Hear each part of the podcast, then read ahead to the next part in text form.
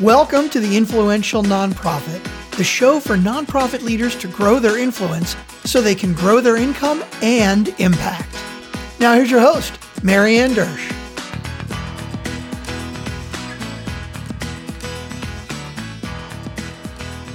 Hello, and welcome to another episode of the Influential Nonprofit. I'm your host, Marianne Dersch.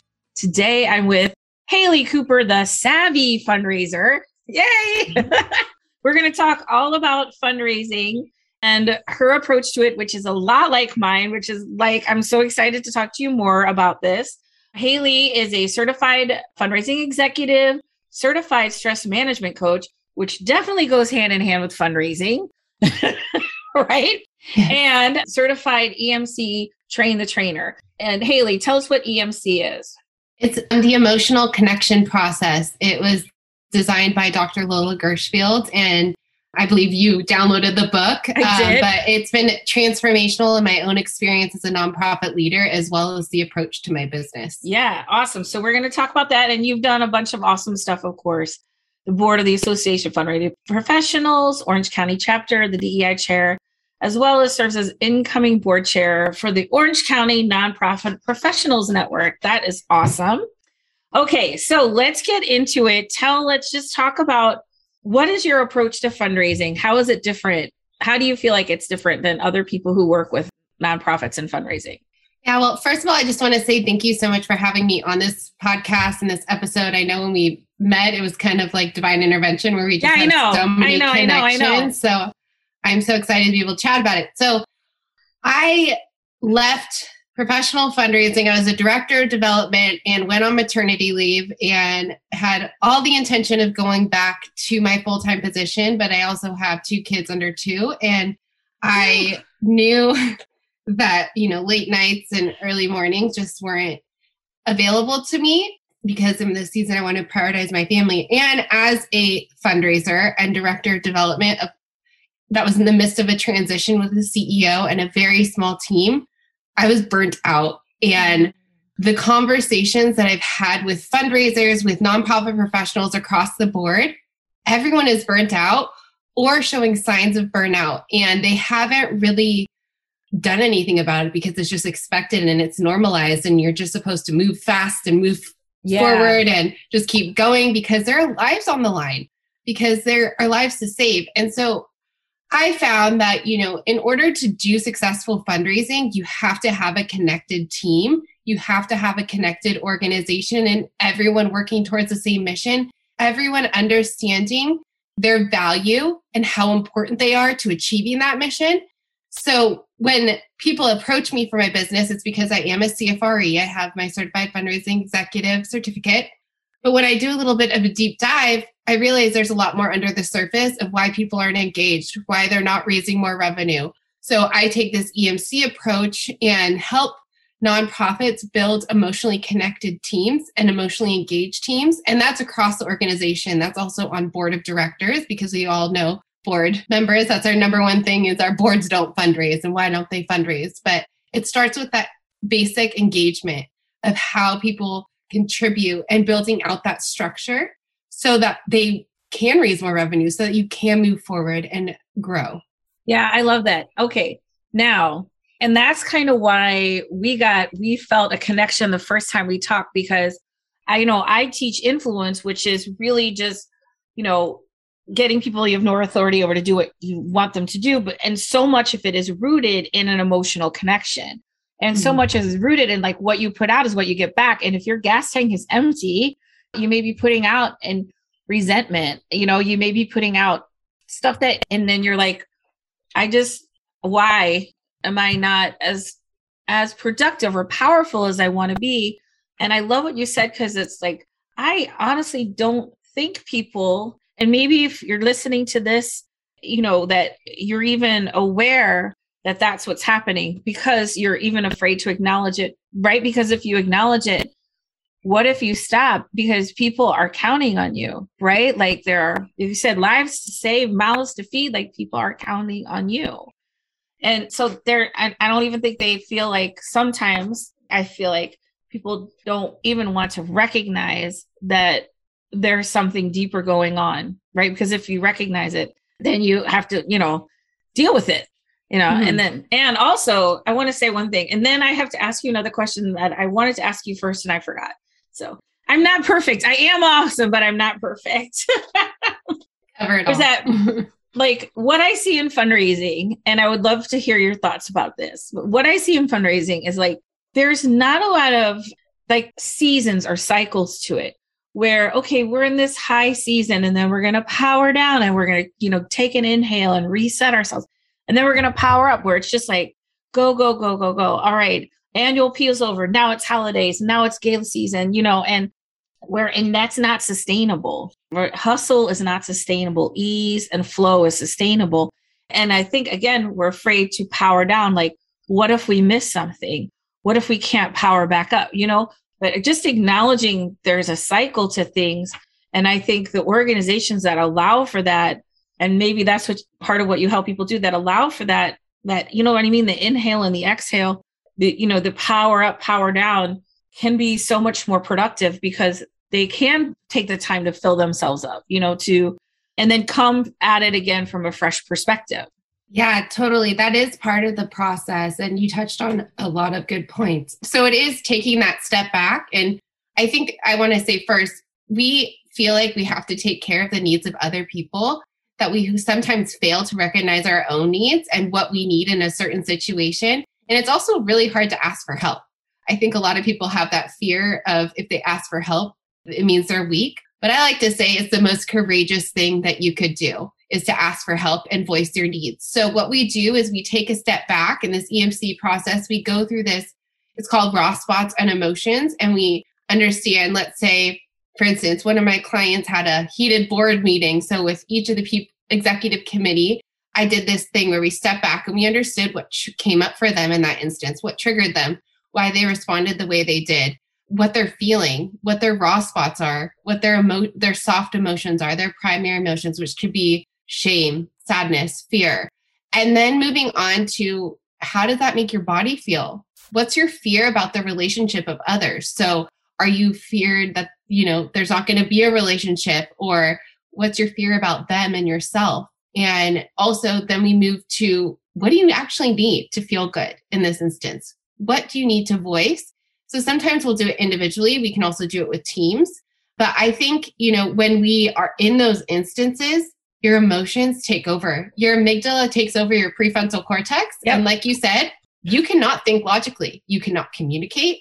You cannot be productive. You cannot be engaged because your amygdala is literally running your like logic center. Mm-hmm. So you have to understand what your emotions are to be able to start to communicate and be able to voice your needs and communicate with each other and be able to move forward more collaboratively.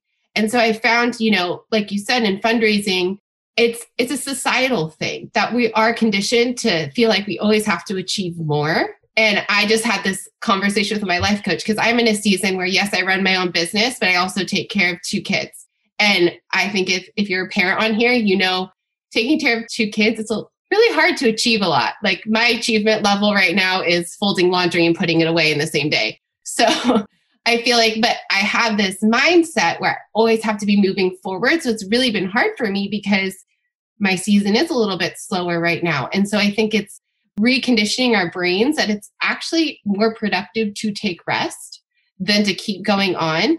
And within that, building systems that allow you to do that. I think a lot of nonprofits are reactive. So they're, you know, moving forward, they're continuing, and then they realize, well, we're losing our staff or we're not making the impact that we want or raising the dollars. And so we have to build it in those systems and that structure to set people up for success and be more proactive about our approaches so that let's say if we did leave the next person that comes on is set up for success because mm-hmm. we're not going to be here forever but our ultimate goal is success of the mission and the people in the community so we need to and if we're not taking care of ourselves we can't take care of our mission and we can't take care of the people who will come in after us. Yeah. Yeah. Okay. So I want to just pause for a second because I got so excited.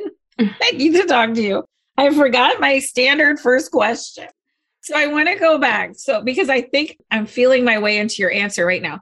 what is something that you're proud of that you don't get to brag about very often? What is something I'm, I like that question. That's a good question. Thank you. I think, well, I, I don't, I don't brag about it because, but I know we connect on this going through the foster to adopt system. A lot of, I like to brag that, you know, I have a two year old, two and a half year old that I was able to adopt and he brings light and joy to my life. And so I, that's what makes me the most proud is, you know, he, we adopted him on my birthday, which my husband also proposed to me on my birthday. But I always say that's the best I do, saying yes in front of a judge to my son. So I'm most proud of being able to bring him into our family. Oh, yes. I, I have three kids adopted out of foster care. I'm not, yeah. And, um, those are really good days. The adoption day is a really good day. Yeah, yeah, yeah. Yes. And if you can navigate the foster care system, you can navigate any system. you know what I'm yes, saying? Yes, that yes. taught me so much patience. I had a story that I told about myself that I wasn't patient, and I had to reframe like, you adopted three kids out of foster care. That is the most patient you have to be. Okay, so let's, I want to jump back in. So I think what I see is there is a real resistance to doing exactly what you described, like understanding the emotions in the room and helping people process the emotions.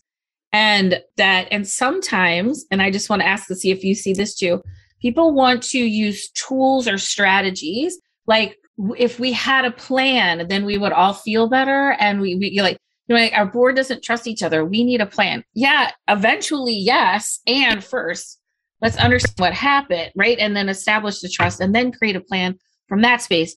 So my point is to have these external things come and make the quote unquote drama or the emotions go away so we don't have to to deal with the what other people i think not me not you would consider like the messy stuff mm.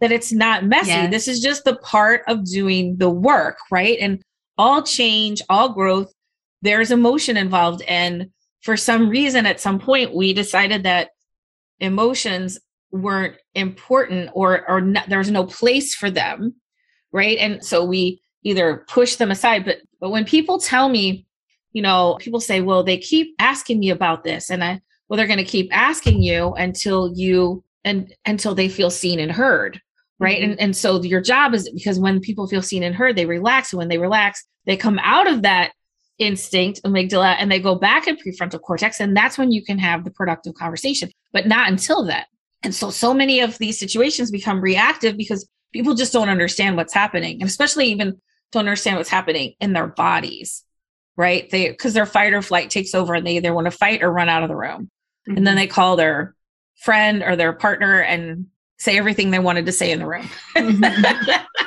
Yes yes. I have been there. So how do you how do you do you work with organizations? Like how do you work with them? What does your business model look like?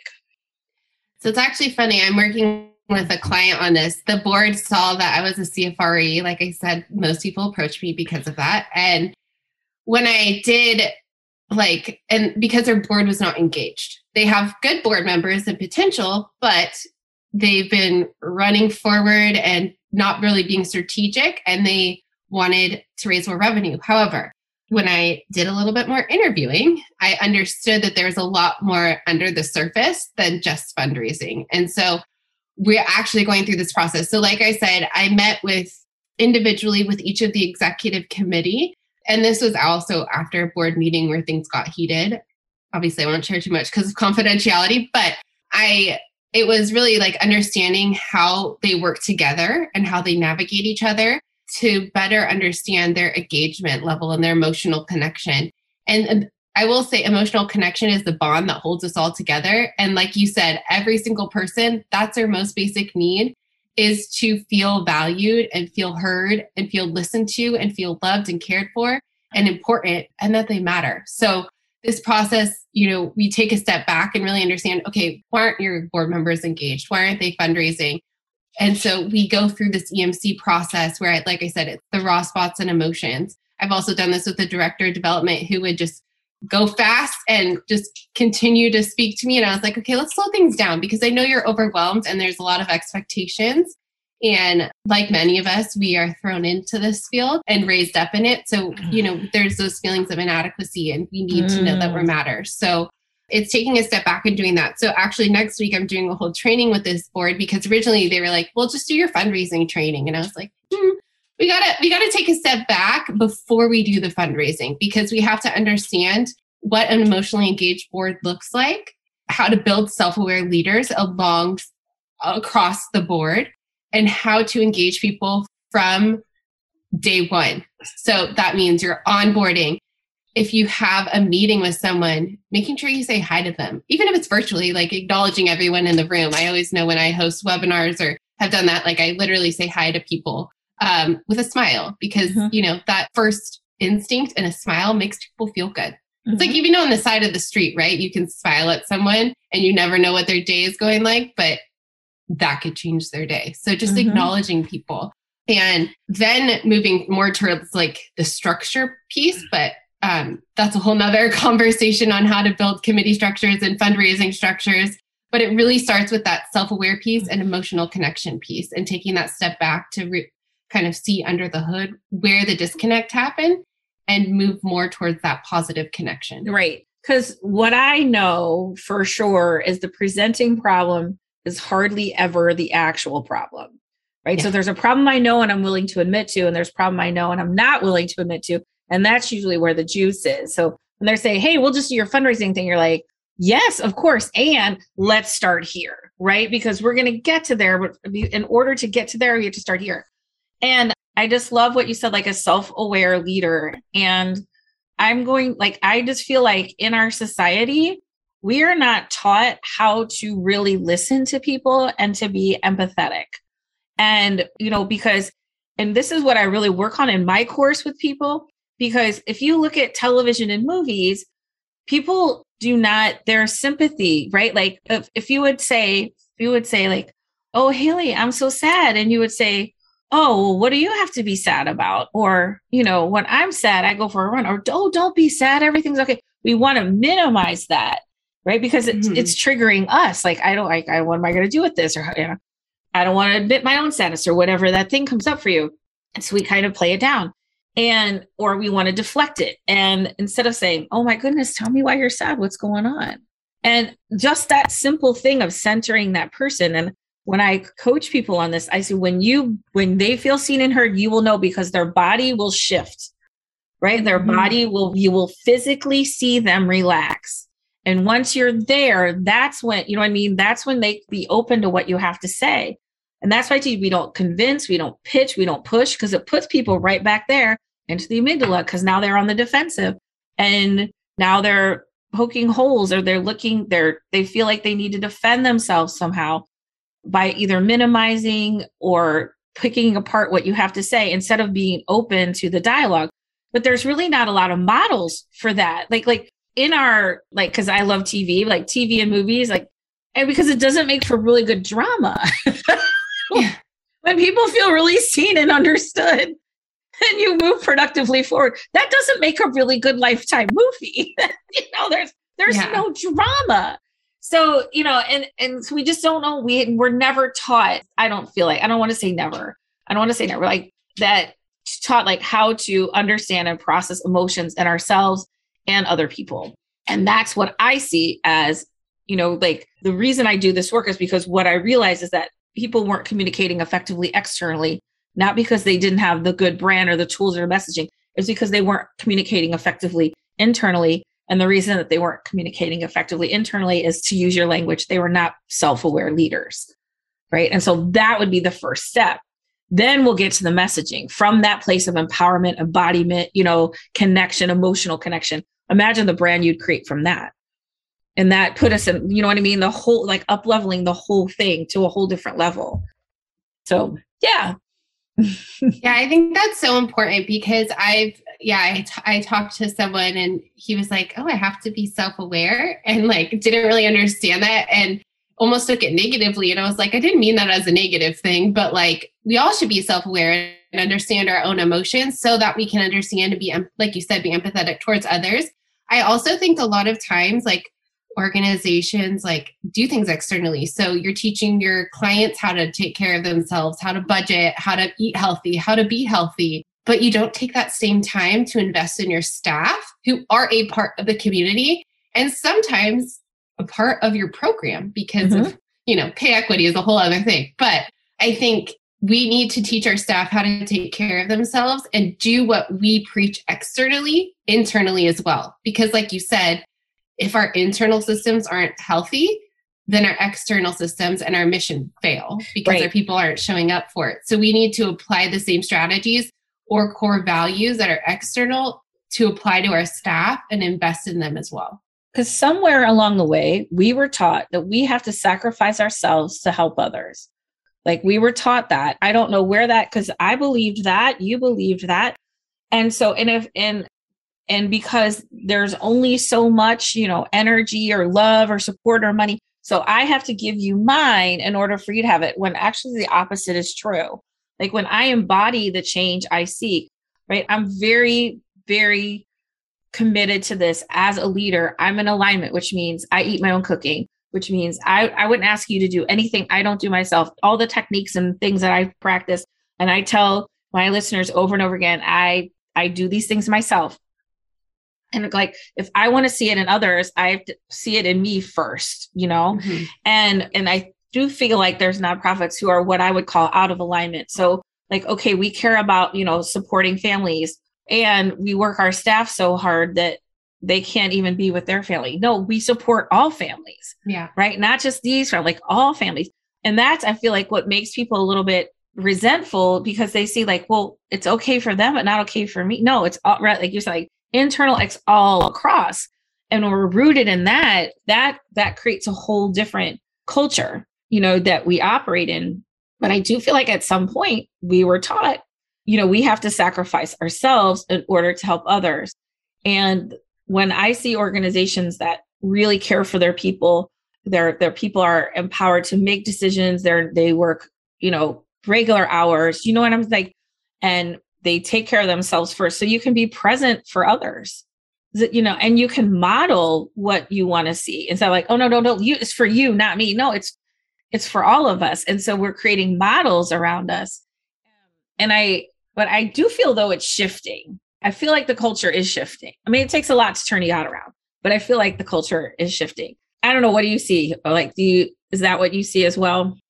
Yes, I do. And I actually, it was such a game changer for me. And honestly, why I didn't want to leave my last position because of the new CEO. He did provide that. So I was, when he came on, I think I was like seven months pregnant and he allowed me to take, I was salaried. So he allowed me to take the multiple doctor's appointments you have to have when you're pregnant, not on sick time because he knew that I would make it up, but not in the expectation that, you know, I had to overwork. Like I also had boundaries of, you know, five to seven when my oldest goes to bed. Like, don't talk to me. Like that's my time with him because I'm working during the day, you know?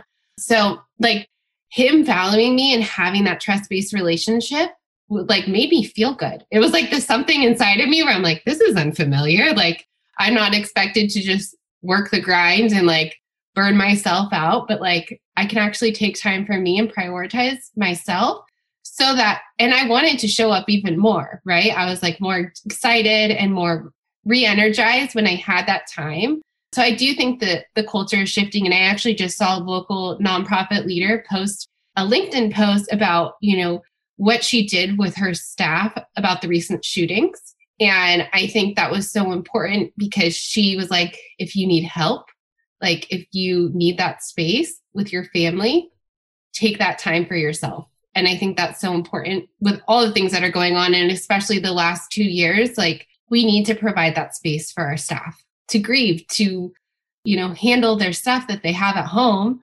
because that will make them feel good and want to show up even more for their mission. Yeah.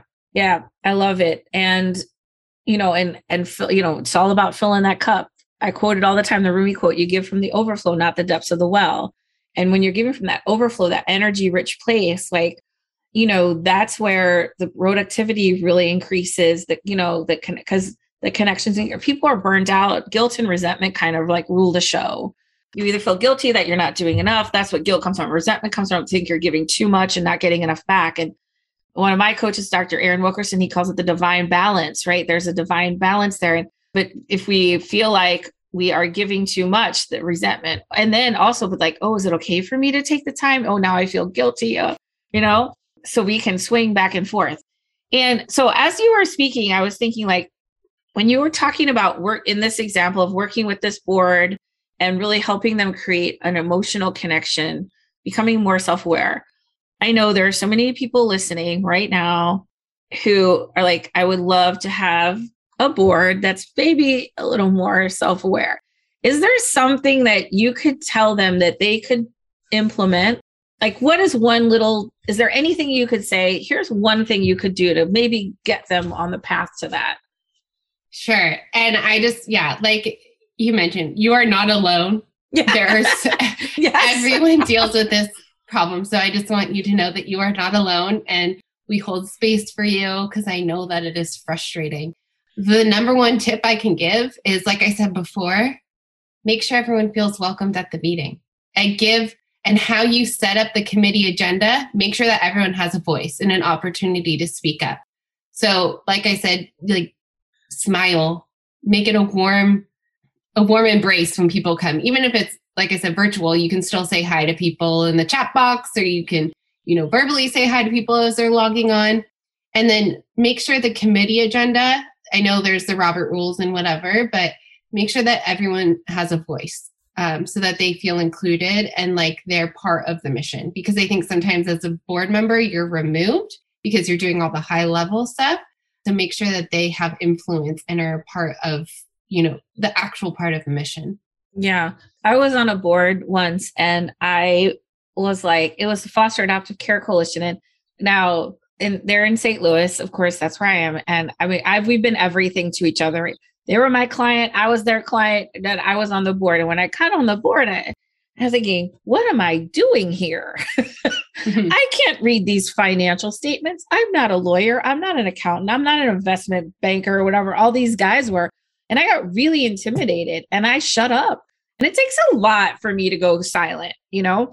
And I was just like overwhelmed and I didn't and and and everything the atmosphere was great everything you know i just felt like what is my role here and mm-hmm. what they do that i love that i would suggest other people take the time to do this is every summer we would meet one-on-one with the ed and the development director now if i could do that myself i'd bring the board president in but maybe they do that sometimes but that wasn't the, with me and they would say how can we serve you better as a board member and i'm like and these, so these are people I'm pretty close to, okay? Because they got me through some stuff. I, you know, I got them through some stuff. I did their branding, you know, one of my favorite taglines ever that I developed, they they they use. And and I said, Well, I said, I don't know what I'm doing here. And they said, Well, what do you want to do here? I said, Well, I want to teach you how to tell your story better. And they're like, okay, let's do that. I'm like, are you sure? And I'm like, yeah. So I got to I did this training at a couple of board meetings and I taught the board members like how to tell the tell the organization story through their own lens, like how to create this organization story and your story, and like you know, and, I, and so that you're telling this authentic story to people, and they loved it, and it was, and I remember the development person setting me aside and saying, Marianne, like you have to do this more, like because mm-hmm. they're loving this, and and after that, it just sort of like I realized that it was me holding myself back. I just felt so connected to these mostly men, you know, in this room that I'd, and we created this whole new level of connection. But it was because they're like, yeah, you, I felt valued. And, and you know what I mean? And also, I had the opportunity to share my expertise and then stepped into this was like a few years ago. I, I've grown a lot, but but I mean, when I step into my value, mm-hmm. And then it was awesome after that. But I mean, smart people, I am a smart, capable person, and I got intimidated, right? Like I am a total type A, I got you, and I got overwhelmed. So let's just assume that when from the beginning, there's going to be some overwhelm. And a lot of times what I hear is people say, Oh, I don't want to, I don't want to like give them too much at first. I want to like, no, no, no. The, the people are people are never more engaged as when they first show up right? Yeah. And grabbing them then instead of like, I just want to get them acclimated. No, because you're getting them acclimated into inactivity, right? Like they're acclimating to what you don't want, acclimate them to what you do want, but dive in there. But I really liked these one on one that we every year we did. It's time for board 101s. Like, okay, that was part of your commitment to board service was come do this one on one every year.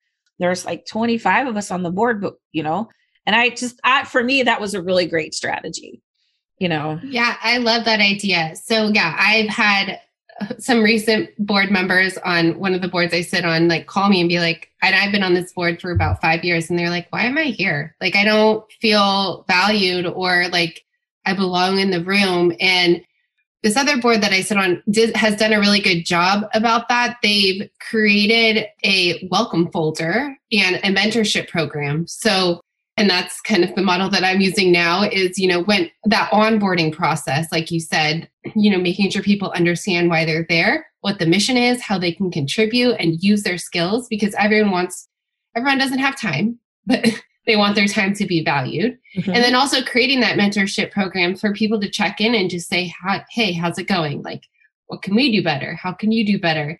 And just making those touch it's almost like donor touch points right? Like mm-hmm. making them know that they're making an impact how you can do better or communicate better. It's taking them along that journey and making them feel a part of the mission all along. So i love that your board did that and you know really utilized your expertise because that's what people that's why people are there yeah we also did this thing and it may have been my idea and if probably because this is totally me but they, at the time, there was a like a restaurant bar down on the first floor. So we would go down after board meetings, just like have a cocktail and hang out. And once a year, the junior board would come as well. So we would all just like hang out because you don't know these people. You don't, you don't know how they make decisions. You don't know, I don't really know anything about them. And we're, and we are together, what, four times a year? And I'm supposed to make decisions with them. So it was really great just to have opportunities to get to know people you know what I mean? Like on a, because some of the people in the room, I, they were kind of big shots or, you know what I mean? And like, and just have that easy time because so much of board meetings is like focus, focus, focus. We got to get through this agenda. We, you know, we have an hour, everybody, but just to kind of have that casual time, I think to just sit with people's humanity, you know, talk about our kids or whatever, I, I thought was really helpful and and and I think went a long way as far as creating emotional connections. It's being a board member, I think we forget it's not an easy thing. Mm-hmm. It can't it can't it can be sometimes feel intimidating to people who are on it. Yeah, definitely. And I love that that you, you know, connected on a personal level because I think that's so important to build that trust to then yeah. be able to make decisions together. Yeah. So I wanted to bring it back to the person a little bit because now I what do you think I could do or anyone listening to do to increase? And I love your term self aware leader to increase their self awareness as a leader. How could they do that? What would be one step towards them being a little more self aware? So I know that there's a book about becoming, there's four components of becoming more emotionally intelligent. I don't remember what the book is, but really practicing like understanding your own emotional experiences and you know what triggers you. So yeah it's just really understanding your emotional experiences and kind of diving in and labeling what your emotions are. I'm not a psychologist but i know that that's important to you know start that process to become more self-aware so that looks like understanding the emotional in yourself understanding your triggers and automatic responses so like i had a boss who was not responding to my emails so i'm a pursuer so i kept sending emails and I had to go through this process to really understand what that trigger was for me and what I really needed. And then, you know, and then how they affect others. So, how mm-hmm. your emotions affect others as well, because they don't just affect you, they also affect the world around you. And don't you feel like just being more, a more self aware leader, like I'm a more self aware leader everywhere I go, not just at work, like in my home, like in my life. You know what I'm saying? I, I feel like I'm a better friend. I'm a better partner to my husband. I'm a better parent to my kids because of my self awareness. Yeah, I mean, I've done this process with my husband as well. We had like a disconnection and over like a conversation. So I totally sat down and went through this process with him. And then we were able to understand each other's emotions and like what came up for us. So I think it does influence like how you approach your relationships as a whole. Yes. And so I want to tell you this though. My husband was like, he's very pragmatic scientist. So he tends to like not want to dive into the feelings. And that's, and one of the things I learned is that's totally fine. He is who he is. But other thing I learned is when I raise my vibe, when I raise my energy, I just kind of bring him with me. You know what I mean? Like I was worried, like, oh, I'm doing all this stuff. And like, what if we grow apart? Cause I'm doing, you know, like a lot of this, what he would consider, you know, like wooey stuff. And I said, what if we go grow apart? I, no, like he, he, they just kind of come with me. You know what I mean? Like, you just, and that's what I tell the people I coach and train. Like when you up level, people just rise to meet you. They don't, you don't have to announce like, Hey, I'm more self-aware now. This, you know, they just respond to you differently and you will, you will see like when you raise your standards for what you will and will not accept in your life. And all you have to do is decide to do that and people will respond differently. And it's not like I have to announce like I'm more self-aware now. And you know what I'm saying? Just you just they just come with you. And what I feel like is what the thing that you're working on so much, which which in fundraising, which I think is the most emotionally charged thing we do. I mean, it's asking for help. It's about the trigger of money and the vulnerability, you know, and the possibility of rejection. I call that the trifecta. And you have to really be self aware to be able to do that, which is, I feel like, why a lot of people don't want to do it and get intimidated by it because it's too many triggers, like too much at once.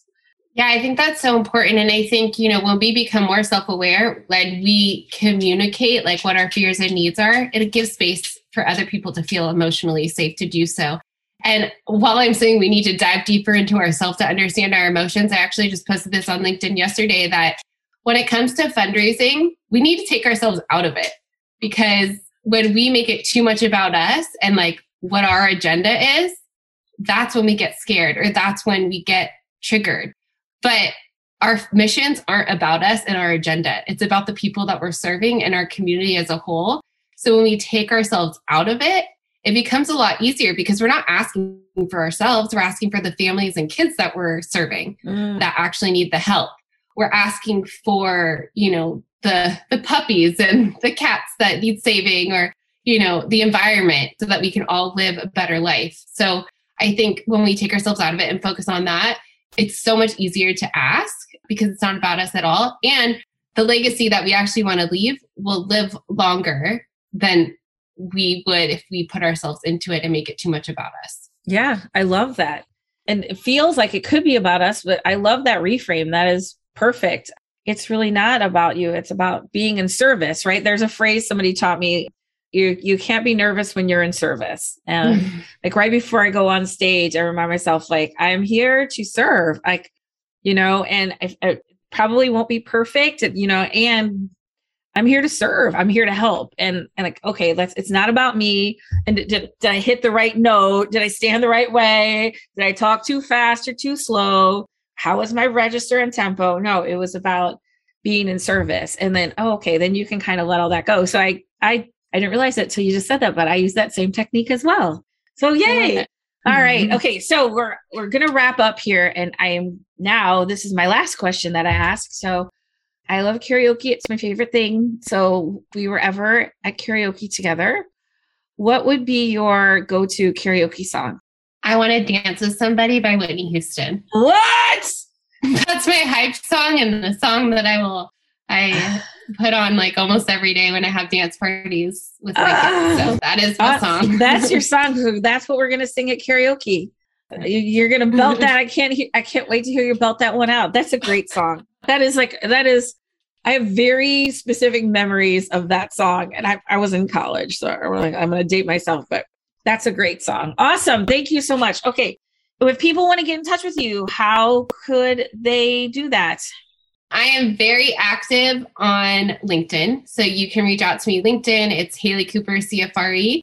That's where I hang out. So I hope to connect there. Yeah. And that link, we'll put the link in the show notes. And so if you want to connect with Haley on LinkedIn, please do. And Thank you so much for sharing your wisdom. I'm so glad to know you. I feel like we're kindred spirits and I'm so glad that we're we we do the same thing and in such different ways and I just And like I said, there's no shortage of like, you know, burnt out ED CEOs and disengaged boards to serve. So we can always come together to do that. But I love hearing your perspective because it's so validating. And and I'm so glad you're out there really helping people in a way that is uh, what I feel like is really sustainable.